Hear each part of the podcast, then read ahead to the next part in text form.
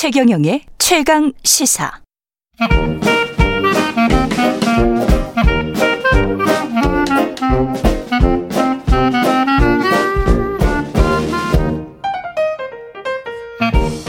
네, 최경영의 최강시사 경제합시다. 월요일은 명쾌한 경제 이야기 해보고 있습니다. 오늘도 박정호 명지대학교 특임교수 나와 계십니다. 안녕하세요. 예, 안녕하세요. 예, 물가 이야기 좀 해보겠습니다. 예. 물가, 소비자 물가가 십삼 년 구 개월 만에 십삼 년 구 개월이면은 언제죠? 이게 이천팔 년인가? 그런 예. 이천구 년 뭐 그 정도 될 것 같은데. 예. 네. 뭐 큰 폭으로 올랐네요. 예, 맞습니다. 뭐 사실 뭐 물가가 언제쯤 잡히냐 많은 분들이 걱정을 하고 계신데요. 어, 좀 설명을 드리면 어, 먼저 미국 물가가 저 우리보다 먼저 심상치 않았었었죠. 그렇죠. 예, 그 전 세계 물가는 사실 같이 연동되는 부분이 상당히 많이 있습니다. 음. 미국 물가부터 많이 올랐던 가장 큰 근저의 이유는 우리도 지금 그게 일부 같이 작용하고 있는데요. 예. 코로나십구가 끝나고 났더니 이상하게 어, 많은 기업 들이 구인난에 시달리기 시작했습니다. 예. 그 이유는 어 잠깐 이제 재택근무하거나 임시 휴직을 하셨던 많은 분들이 원대 복귀를 안 한 게 하나 있었고요. 예. 그런 과정에서 보복 소비 등으로 인해서 갑자기 소비는 늘어나는데 음. 생산이나 서비스 제공에 어려움을 느꼈던 많은 기업들이 어 사람을 못 구하니 거기 사람을 구하기 위한 방법으로 인건비를 상승을 시켰죠. 예. 그것도 하나 물가 상승의 유발 요인으로 분명히 작용을 하죠. 음. 그다음 두 번째는 그렇게 인건비가 상승했음에도 불구하고 물건이 보복 소비 등으로 예년보다 더 많이 팔리면 굳이 개별 물건의 가격 단가를 올릴 필요는 없었는데, 그렇죠. 어, 문제는 이제 그 공급난 대란으로 인해서 그렇죠. 어, 사람들은 사겠다고 하는데 원활하게 공급을 하지 못하니 기업 입장에서는 매출이 덜 오르는 것이고 음. 그런 과정에서 여러 가지 비용 전가를 위해서 물가를 일부 그때부터 올리기 시작했었습니다. 예. 그리고 사람들이 사겠다는데 공급이 안 되면 당연히 기업 입장에서 하나하나 비싸게 팔 수 있는 거니까요. 그렇죠, 그렇죠. 자, 그렇게 시작됐다가 이제 올해부터 달라진 거는 러시아 우크라이나 사태 때문에 기초 원자재랑 어, 그다음에 국제 원유 가격에 대한 우려가 있는데요. 이월 이십사일에 전쟁이 시작됐습니다. 맞습니다. 그런데 예. 여기서부터 우리가 좀 더 명확하게 보셔야 되는데 지금 원유 가격과 곡물 가격은 음. 우리가 생각하기에는 뭐 오펙이라든가 그렇죠. 어, 세계 메이저 곡물 회사들이 좌지우지한다라고 생각하시면 반은 막 반은 틀린 거예요. 음. 그러니까 곡물 가격과 그다음에 원유 가격이 들, 어, 급 등락했다를 우리가 발표하거나 어, 우리가 언론에서 마주쳤을 때 그거는 금융화된 지수로 마주치거든요. 그렇습니다. 예, 그러니까 네. 쉽게 얘기해서 실제 현상에서는 먼저 뛰지 않았는데 음. 금융이라는 건 이런 예상치 못한 불확실성에는 훨씬 크게 요동치게 되어 있거든요. 맞습니다. 그래서 그 부분이 예. 먼저 출렁이었고요. 음. 그런 출렁임에 있어서 미국 같은 경우는 우리나라를 포함해서 다른 나라보다도 개별 물건에 또는 서비스에 대한 가격을 정부가 중앙정부, 지방정부가 직접적으로 통제를 그렇게 잘 안 합니다. 음. 네. 그러다 보니 이렇게 가격이 뭔가 뒤숭숭해지면 일선에서도 그걸 적극적으로 반영하기 쉬운 거거든요. 바로 이런 이유로 미국이 먼저 뛴 거예요. 게다가 어젠가 그 미국 지상파 뉴스를 보니까 미국 이제 정유사들이 재고가 얼마 안 남았잖아요. 네. 근데 이제 여름에 휴가 시즌에 엄청 필요하니까 휘발유나 경유가. 그러니까 재고를 좀 덜 풀면서 더 올랐다고 하더라고요. 그러니까 이게 좀 이렇게 푸는 시기, 그다음에 재고가 지금 금융 말씀하셨지만 재고가 바닥날 것 같다라고 생각하는 어떤 선물 시장의 어떤 움직임 네. 이런 것들도 굉장히 작용할 것 같습니다. 그럼요. 따라서 네. 미국 같은 경우는 이런 시장의 불확실성을 정부 차원에서 시장 경제주의를 추종한다라는 어떤 이유 때문에 네. 잘 통제도 안 하고 네. 또 금융이 워낙 발달되다 보니까 그런 것들이 지수화에서 먼저 반영되는 것들이 그렇죠. 있고 그러다 보니 전반적으로 여러 곳에서 어 진짜 이거 가격 올려야겠다 해서 먼저 뛴 거고요. 네. 자, 그다음에 최근 이제 전개되는 흐름은 어떻게 되느냐?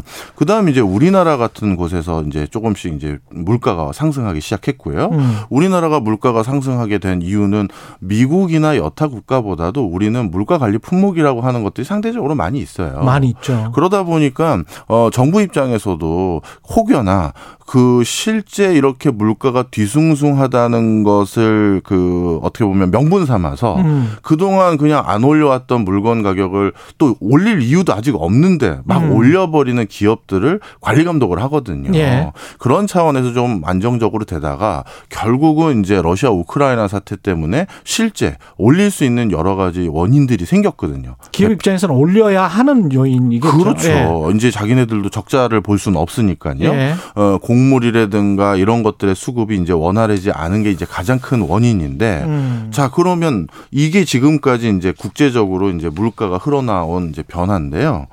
근데 우리나라는 그런 물가 동향이 괜찮은 거냐라고 했었을 때 이렇게 보시면 될 것 같아요. 앞으로는 아직까지 더 불안전한 상황입니다. 왜냐하면 음. 우리나라는 어떤 그 개도국들로부터 원자재를 사와서 가공해서 판매하는 국가거든요. 그렇죠. 그런데 요즘은 우리나라에서 만드는 원, 저 가공품이라는 게 굉장히 고사양의 제품들이 많기 때문에 네. 그 제품을 만들려면 진짜 원소 주기율표상에 있는 반절 이상의 어떤 원자재가 필요한 물건들이 너무 많아요. 야. 예, 그러다 예. 보니 그 원소 주기율표상에서 어느 한 부분만 수급이 원활하지 않더라도 음. 물건을 제대로 만들기가 수월하지 않게 되는 거지 않습니까? 그렇죠. 자, 그런데 지금 이 그 많은 원자재를 제공해주는 국가들 중에서 어떤 국가들이든 간에 물가 상승률이 뭐 삼십, 사십 퍼센트 한다라든가 국가가 디폴트 위기에 와 있다든가 조만간 뭐 반정부 시위가 심해져서 내전이나 쿠데타가 우려된다든가 이런 것들이 많아요. 아. 그러면 그런 것들은 생산 라인이 원활하게 가동되지 않거나 음. 또 한 가지는 물가가 그렇게 기록적으로 오르면 그 나라에 있는 기업주들도 종업원들 인건비 올려줘야 되거든요. 그렇죠. 당연히 그런 거 올라갈 때 그런 것들이 다시 가격이 전가될 수 있는 요소들이고 예. 그러면 공급도 원활해지지 않을 뿐만 아니라 가격도 올라가는 일들이 지금 개도국에서 먼저 전개되고 있으니 음. 이런 건 당연히 우리나라에도 직접적으로 영향을 미칠 요인으로 이제 더 작용하기 시작한 거죠. 그 개도국이라고 말씀하시는 부분은 자원부국이면서 개도국이라는 거잖아요. 네. 네. 그리고 농업대국이거나. 농업대국이구나. 네.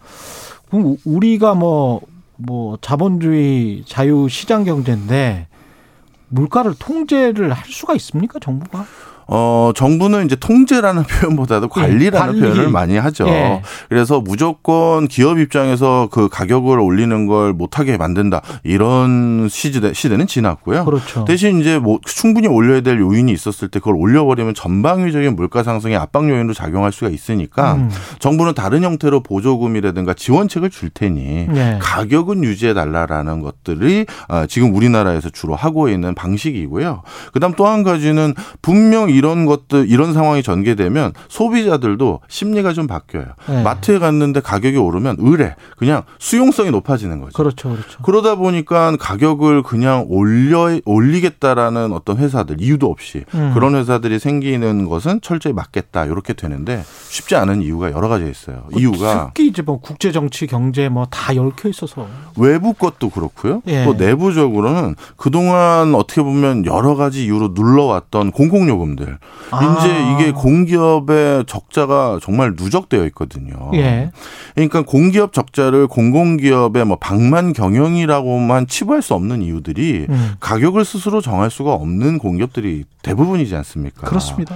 그러더니 전기, 가스, 교통 관련한 요금들에 대해서 실질적으로 인상을 못 해줄 경우 이 적자가 이제 조 단위가 넘는 회사들이 대부분이기 때문에 예. 여기에 대해서도 어떤 실질 상황을 반영을 일부 해야 될 수밖에 없고 이런 공기업 공급요금 인상은 전방위적인 또 물가 상승으로 또 이어지죠. 예. 미국이 지금 기준금리 인상하고 그다음에 양적 긴축하고 뭐 이런 것들도 우리한테 부담이 되는 거죠. 그럼요. 미국 입장에서는 양적 긴축을 하거나 그랬을 때 조금 물가를 잡는데 우리보다 더 유리한 점이 좀 있습니다. 음. 왜냐하면 달러 가치가 올라가기 때문에 그렇죠. 외국에서 미국도 상당히 많은 것들을 수입에 의존하는 국가 중에 하나인데 음. 그런 과정에서 달러 가치 올라간다는 건 당연히 물가를 잡는 데는 충분한 기회 요인이 되고요. 예. 또 또 최근 미국의 물가가 지난 삼월 달에 피크를 찍고 최근에는 영 점 일 퍼센트 포인트씩 조금씩 하락하고 있는데 이게 미국이 진짜 이제 물가를 잡았다. 아직까지 그렇게 얘기하기 힘들어요. 음. 그런데 그럼 영 점 일 퍼센트 포인트는 왜 낮아진 거냐 했었을 때 이 양, 고강도 양적 긴축과 음. 그다음에 금리 인상에 대한 여러 예고들이 어떻게 보면 민간 수요를 좀 줄여버린 거예요. 아. 수요가 주니까 물가가 어느 정도 잡히는 데는 조금은 도움이 될 수 있는 여지는 있는 것이죠. 예. 그렇지만 이게 뭐 그렇다고 잡았다고 단정 짓기는 어렵고요. 네. 그렇죠. 근데 이제 물가를 잡는 물가를 잡 잡으려고 했는데 경기마저 잡아버렸다.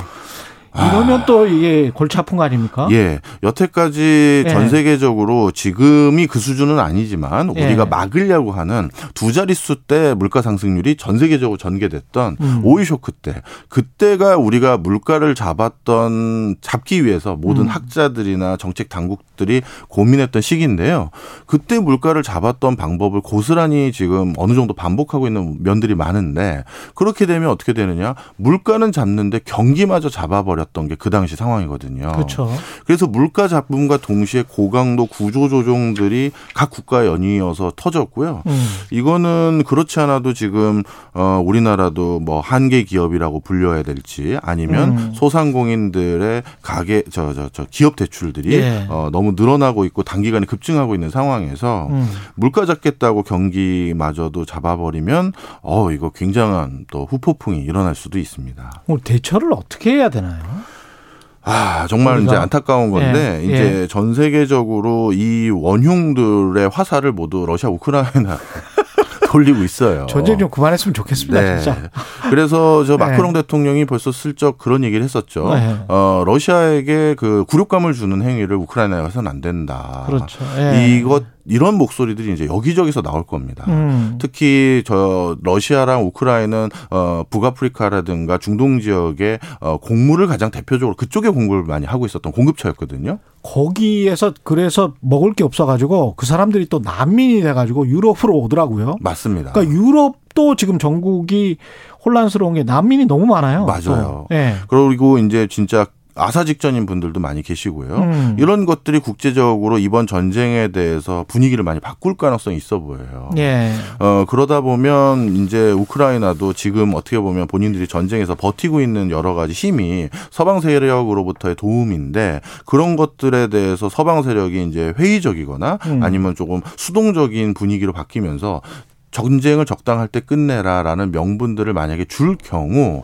그러면 그렇게 될 가능성이 물가 등등의 이유로 많아지고 있고요. 그렇죠. 만약에 그렇게 해서 일부적으로 그런 것들이 해소가 된다라고 하면 적어도 휴전 정도로 그렇죠. 해소가 돼서 곡물 수급만이라도 된다 하면 아까 말씀드린 것처럼 금융시장에서부터 벌써 가격은 반영이 되기 시작할 아, 것이고 그러면 예, 또 네. 많은 것들이 바뀌어지죠. 그렇게 되면 역회전이 일어나서 예. 급속하게 안정화를 찾을 수도 있겠습니다. 네. 그러면 좀 너무 고강도 긴축의 기조는 사라지지 않을까 그렇게 바라고 있습니다. 그러면서 미국과 중국의 갈등도 뭐 한 십 년, 이십 년 차차차차 이렇게 해소하는 그 방향으로 가는 게 이제 우리나라한테는 최고인데. 예.